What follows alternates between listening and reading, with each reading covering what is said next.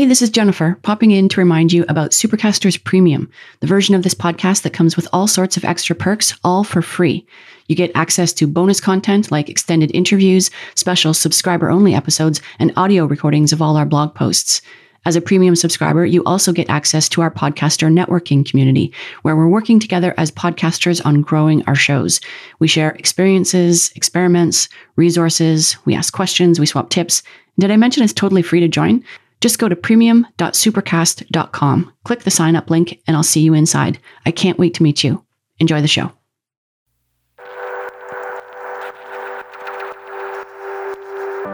I'm Jennifer Tribe, and this is Supercasters, the show for podcasters who are serious about growing their audience and earning revenue from their content. My guest today is Gina Bianchini, CEO of Mighty Networks, a platform for building community. In this episode, we take a look at why Gina believes that thinking of ourselves as podcasters is the wrong mindset, what people really want from creators, and it's not just content, how to justify a much higher subscription price than you're probably charging right now, and what's driving creator burnout across the industry.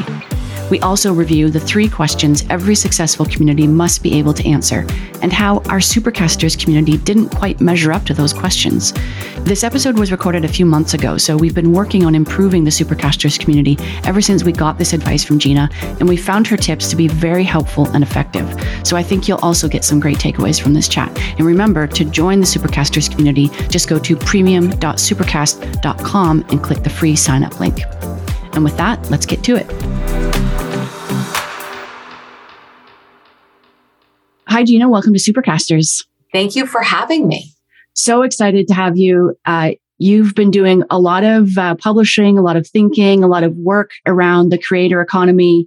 Uh, recently published a creator manifesto that I definitely want to dig into today. But I wanted to start the conversation with a very interesting quote from you that I found uh, on the information. And that quote was, content alone will kill the creator economy. And I thought that was so interesting. And I want to um, unpack what that means to you a little bit. Yeah. First of all, thank you so much for having me. The, the second thing that I would just open with is in addition to having my own opinions about this, I actually like wanted to commission uh, independent research about the creator economy. So when we talk about creators and content alone will kill the creator economy, which was meant to be as provocative as it sounded. Uh, and also, though, this is all backed up by the largest study done of creators, uh, and and what is happening is based in more than opinion, uh, but also the lived experiences of creators today. So, with that as a preamble, um, the reason that I wrote this piece, Content Alone Will Kill the Creator Economy, was because I am from Silicon Valley originally. I've been an entrepreneur for a long time. And the thing that we know about building successful software businesses is that you want to have something that is sustainable. You want to have something that is scalable.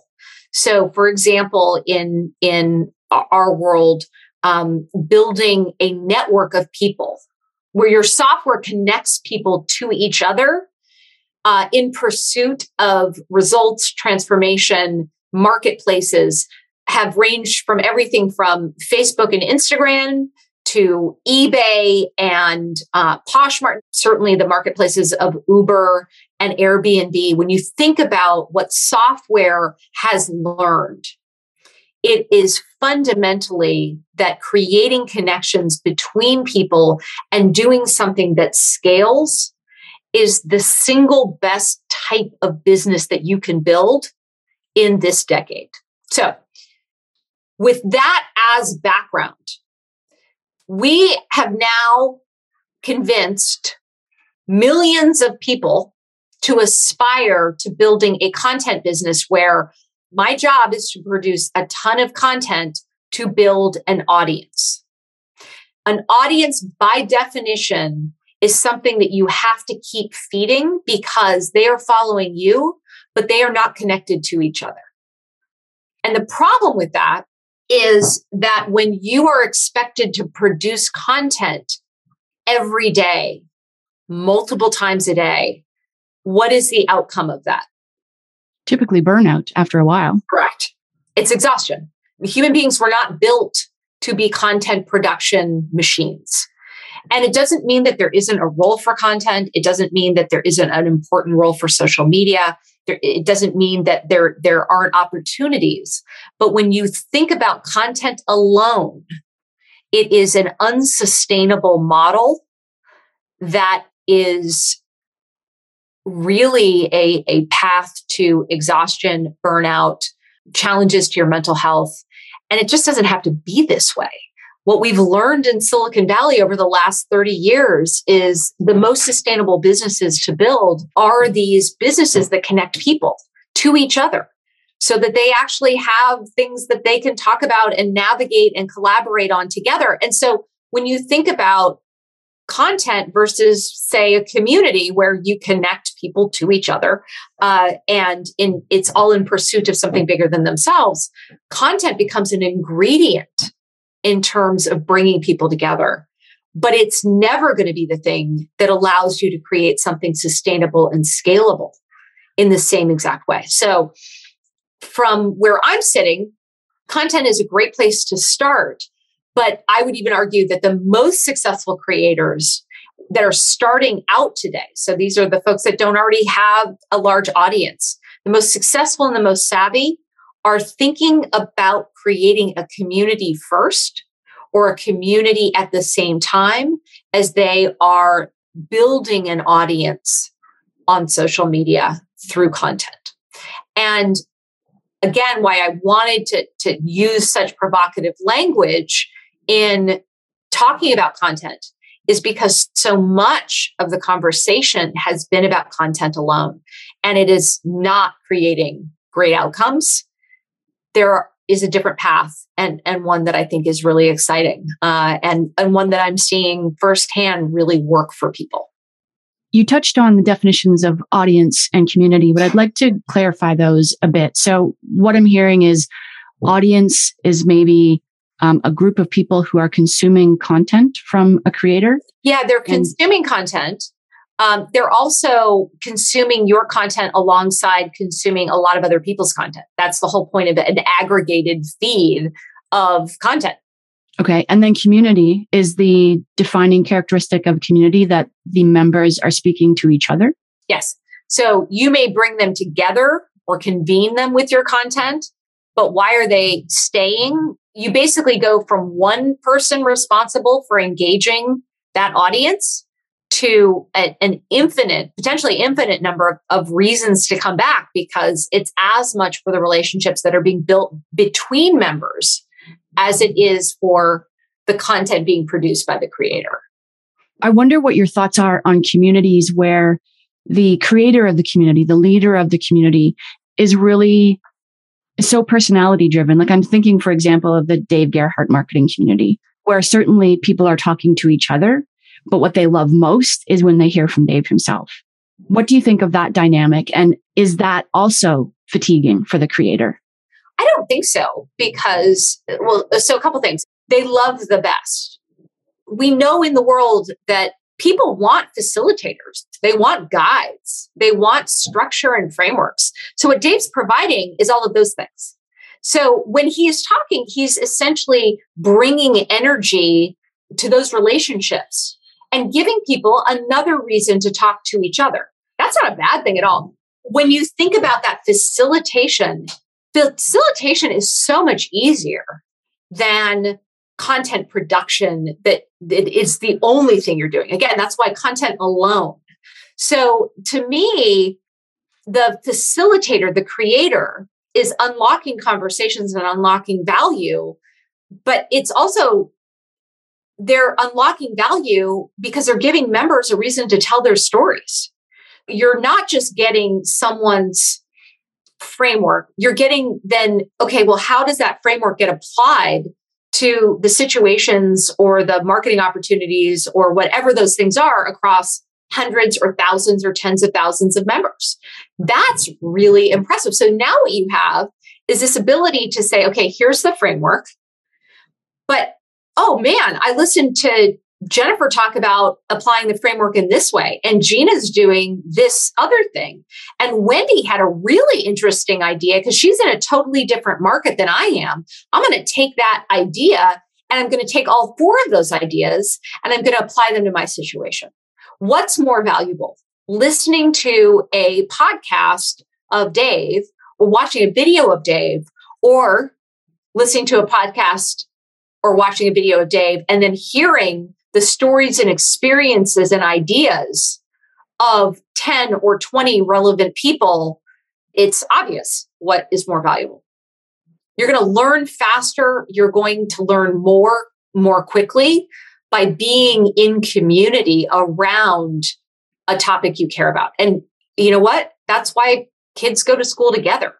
That's why where you go to college is, is more about the people that are there with you, not the lectures alone. We can watch a lecture on a Zoom call with a PDF.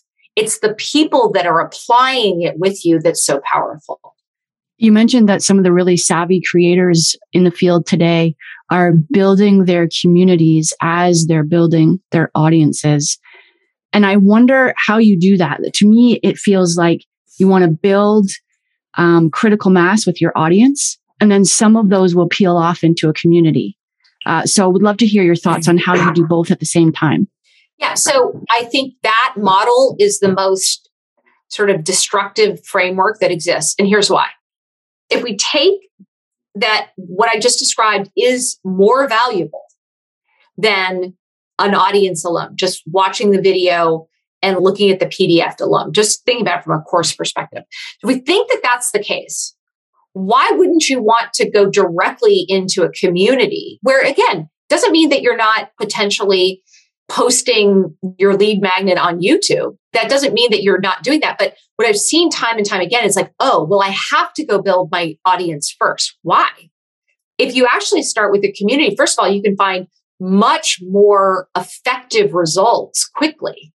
Plus, you have, even if you had 10 people in your first workshop, you have 10 more people who are talking about what you're doing to their networks versus if you're thinking that the only way that you're going to build something successful is if you go build your own audience. That's a lot harder to do, especially today, because most of the social platforms, how do they make their money? They basically say, Hey, you want our audience? You want to build an audience? Guess what? You got to advertise. So would you rather find 10 people who are going to invite in 10 or 100 more people at the same time that you're building out your course, especially if you don't already have an audience? Or would you prefer to build an audience first, take six more months or 10 more months or 12 more months and exhaust yourself because that's an exhausting path and not have those 10 or 20 or 100 people that are also out singing the praises of what you're doing and what you're building and how it delivered results and transformation for them. It just doesn't make any sense. I'll give you a couple stats. So at Mighty Networks, our, our platform where you can build content and community together in one place under your brand, the top 250 highest earners. So these are people that are making a million plus a year. Their average social media following, what do you think it is? Making over a million a year. Um, 20,000. 8,000. 8,000. And so there's no correlation. Again, that doesn't mean if you don't already have an audience, having a community isn't awesome.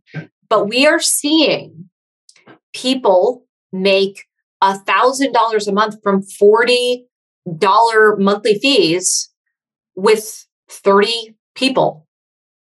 And to make that same amount of money on YouTube, you need millions of views.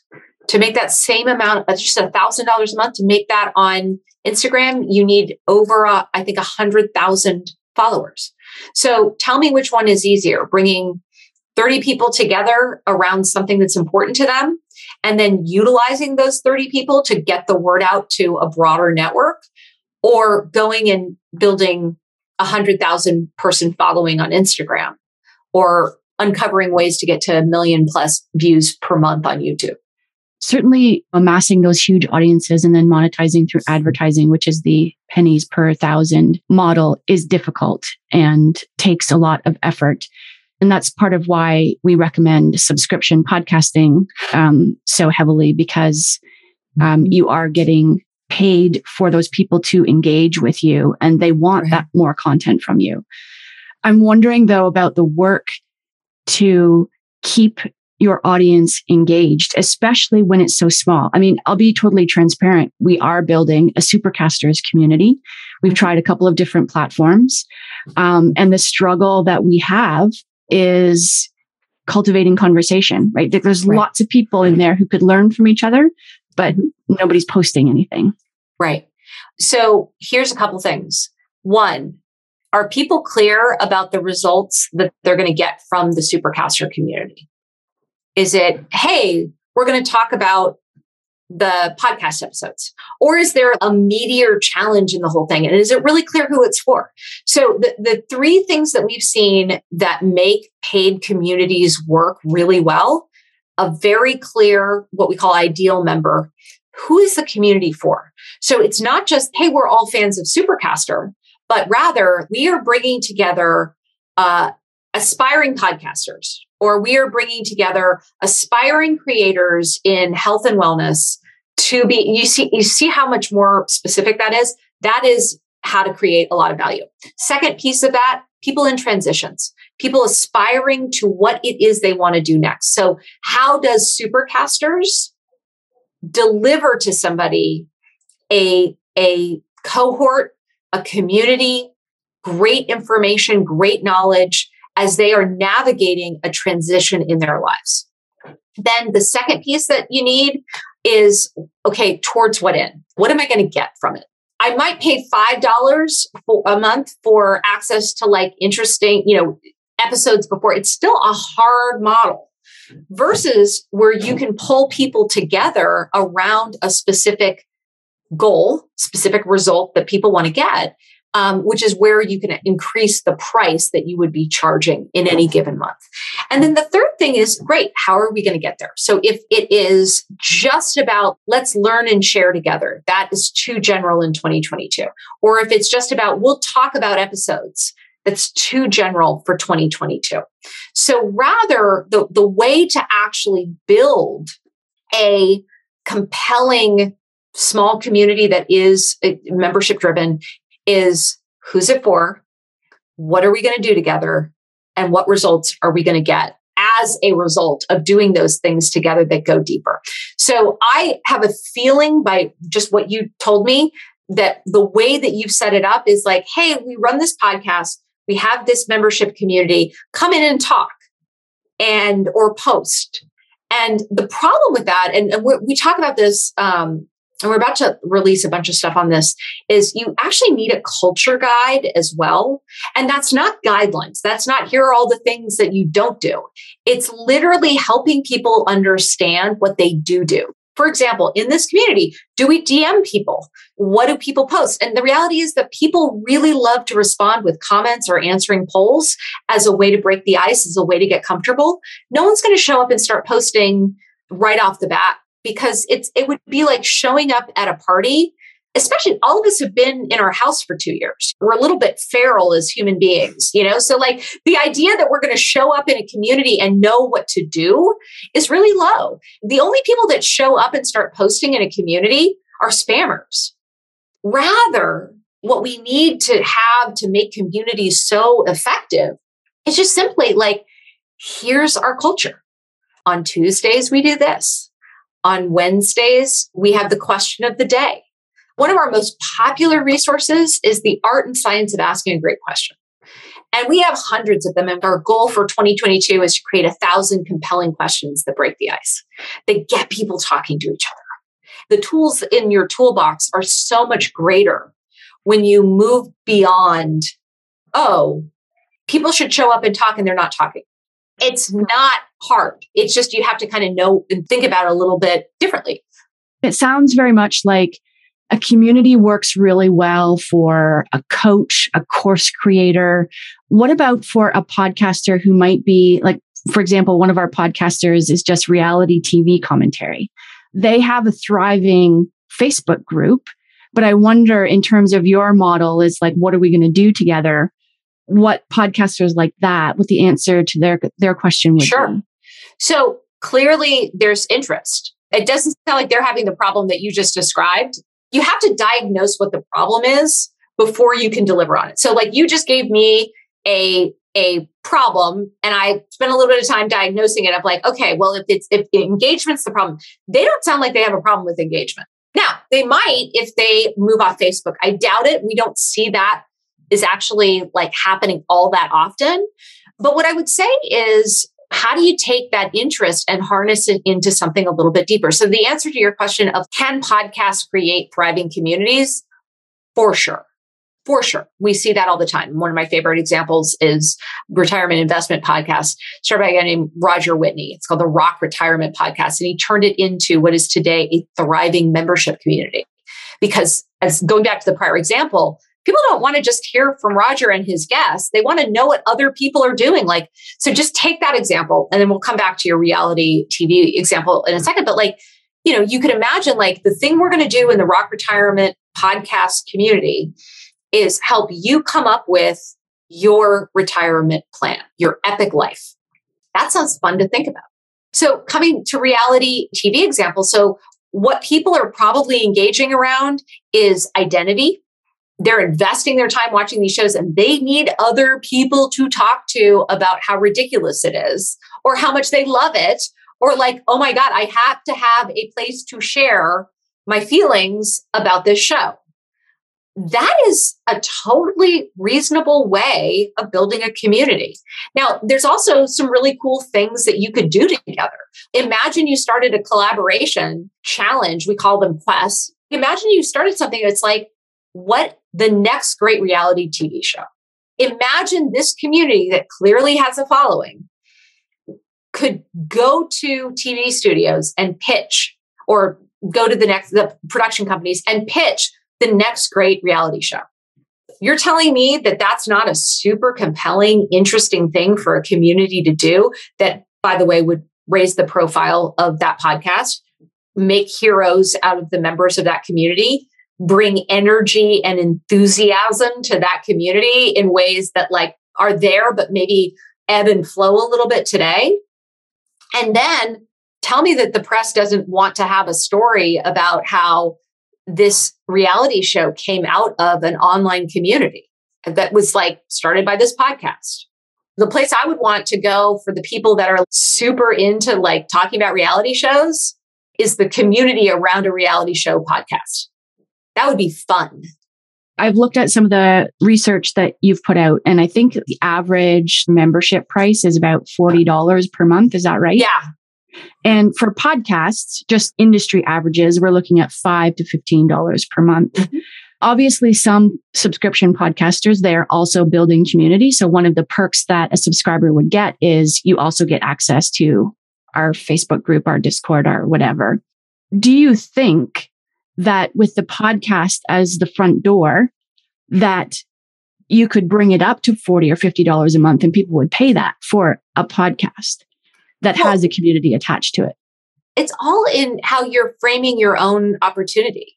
Is the thing you're doing a podcast or is the thing you're doing bringing together a set of people who want to find each other?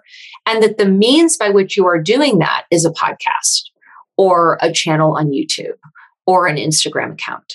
You're limiting yourself by thinking about the feature or the the mechanism more than it is about what is the value that the value that you are creating is not in how you deliver your content. The value that you are creating or even the audience that you're building the value that you are creating is giving people a reason to pay attention to something that they care about and a way to manifest their identity which then can be reinforced by other people so just coming back to our reality show example. So somebody's probably going to pay five bucks a month as a quote unquote perk um, for access to the Facebook group. But would they pay $40 a month or you know the equivalent of whatever that annual fee is to be a part of an exclusive awesome community of reality show diehards that are coming up with new reality shows for production companies and TV networks. It's totally different. You can keep doing the exact same thing that you're doing. It's just the outgrowth. It's how you package and how you position these things that really matters. Or coming back to the Rock Retirement podcast. If he continued to think about what he's building as just a podcast, he probably would have done, you know, $5 and then a Facebook group, although his his audience was like, whatever you do, do not start a Facebook group. We do not want another Facebook group. And this was a few years ago. If he would have just thought about it as his podcast content, he wouldn't have created a half a million dollar business for himself over and above on what he's doing the podcast for. Um, another example uh, is a, a, phenomenal mighty network guy named Martinez Evans, who has an Instagram account called 300 Pounds and Running. He represents the back of the pack runners, slow runners. His community, the Slow AF Run Club.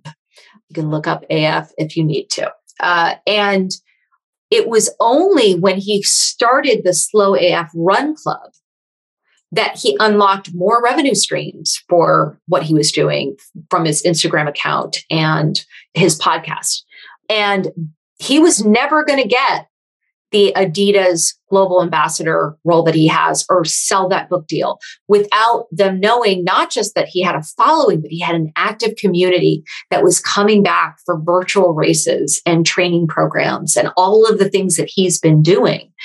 And so the question again just comes back to what is your niche and what are the things that you can do that bring joy, that bring education, that bring um, knowledge and identity to the people that you already have in your world. And then you can think about the channels of delivery differently. But if it's all about the podcast as a thing, you're limiting your own mental models for what's possible. I like that idea of switching away from thinking I am a podcaster. And this is my content and what I do versus I am a community enabler, a solver of problems or a, a bringer of joy, as you said, facilitating connections between people. A lot of the things that you talk about in the creator manifesto bringing power back to the creators, not relying on the platforms, no intermediaries between you and your audience, mm-hmm. um, groups that work collaboratively and even own work collaboratively. A lot of these are hallmarks of Web3. And so I wonder how you think about um, community in the context of Web3 and some of the things that are developing.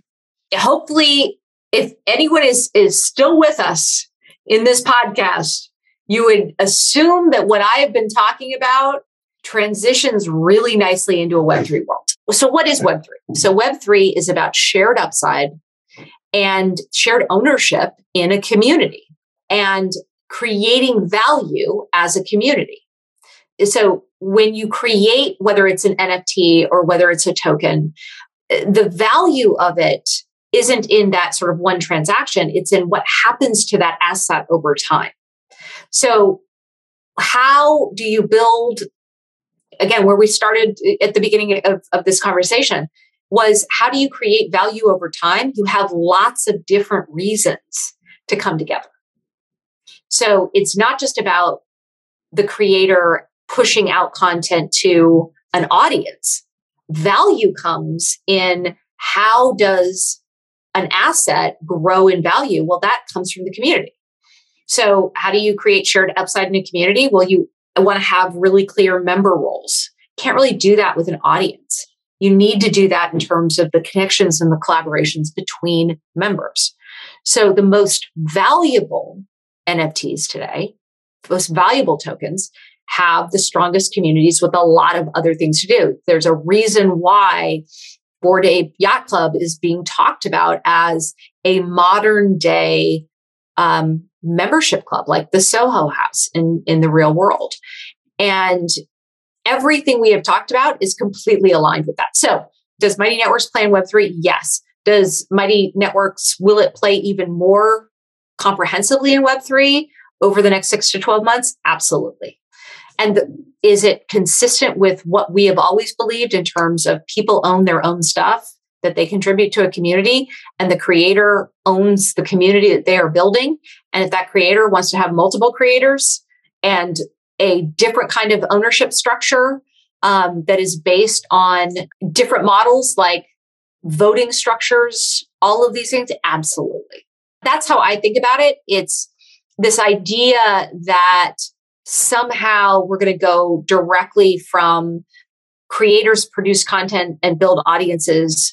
Oh my gosh, now we're into NFTs. If all you're thinking about is how a piece of content becomes an asset, you will create an asset that has no value associated with it. The only way to create a, an asset that has value associated with it that is going to go up over time, so actually power through speculation, is by building a community that is creating together, that is surviving and evolving together. And that is fundamental to my beliefs and our beliefs and why we started last year at this time with content alone will kill the creator economy. Looking ahead to what's going to happen in the industry this year um, and some of the trends, do you think that we'll ever see diminishing prestige from the big creator platforms because of the way they treat their creators and that more and more creators will just abandon those platforms? Or or what do you see happening in the next yeah. 12 months? I don't think anything's going to change in the next 12 months. I think it's going to be a slow uh, potentially unnoticeable move away from the volume of content production on these platforms. Sadly, I think you're already seeing it with Facebook. The fact that Facebook just reported for the first time in their history that they didn't grow in the US. Actually, that was two earnings calls ago. We are seeing that it's not just people moving from Instagram to TikTok. It's also people choosing other paths and mm-hmm. also spending more time in these new and emerging communities with their own cultures that is what is happening. So it will not be overnight. It's not going to be a hashtag delete Facebook or delete TikTok. That is not going to be what changes things. What's going to change things is that the experiences that people can have in these communities that are built around assets, that are built around interests and passions and goals, that are built around a creator being the facilitator and the convener of people with common interests coming together to meet, build relationships, collaborate, create new things on their own uh, because they actually have an asset where everyone is showing up with something that they bring to the table to create new things, mix and remix culture.